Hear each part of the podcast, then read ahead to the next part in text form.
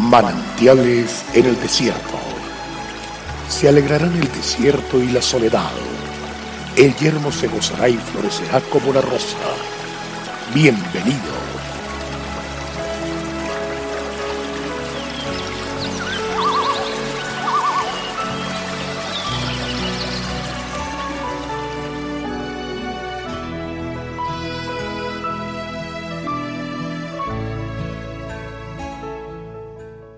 Quiero, pues, que los hombres oren en todo lugar, levantando manos santas, sin ira ni contienda. Primera de Timoteo 2.8.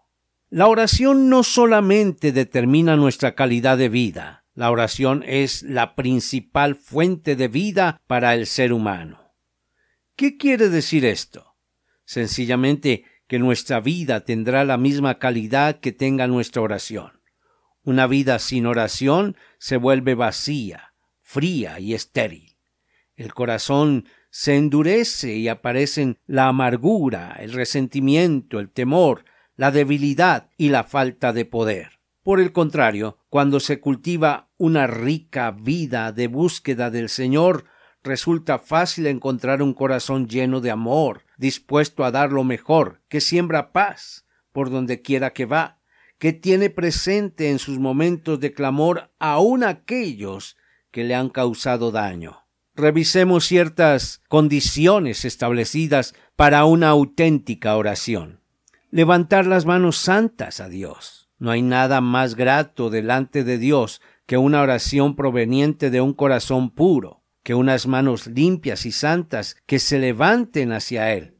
Es como un buen perfume que atrae, que conquista, que conmueve el corazón de Dios para escucharnos. Anhelar conocer la voluntad de Dios es un ingrediente fundamental en la oración. Muchos se acercan al Señor esperando que Dios confirme lo que ya han decidido, que apruebe lo que han elegido. Esa oración no podrá ser respondida. A Dios es necesario acercarse con la genuina disposición de conocer su voluntad, tal como lo expresa el salmista. Hazme oír por la mañana tu misericordia, porque en ti he confiado. Hazme saber el camino por donde ande, porque en ti he elevado mi alma. Estar dispuestos a obedecer. Lo que realmente hace efectiva la oración es la actitud de nuestro corazón para seguir el camino que Dios nos señale, para poner por obra sus mandamientos y para levantarnos a hacer como Él nos dice enséñame a hacer tu voluntad, porque tú eres mi Dios. Tu buen espíritu me guíe a tierra de rectitud.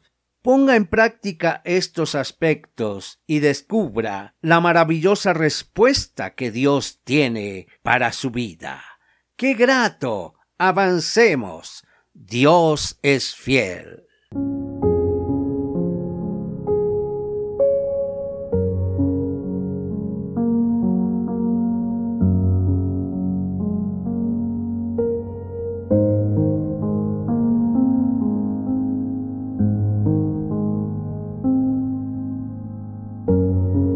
El Señor es la fortaleza de nuestras vidas. Es de mucho gozo llegar a su hogar llevando nuevas fuerzas. Visite nuestra página en la internet cfeprimavera.org.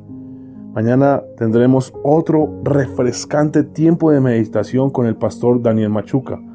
También puede suscribirse a nuestro canal en YouTube.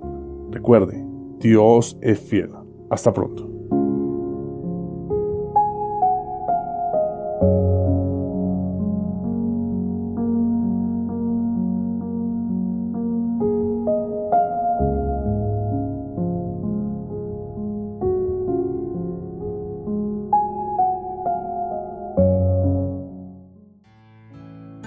Hasta aquí, manantiales en el desierto.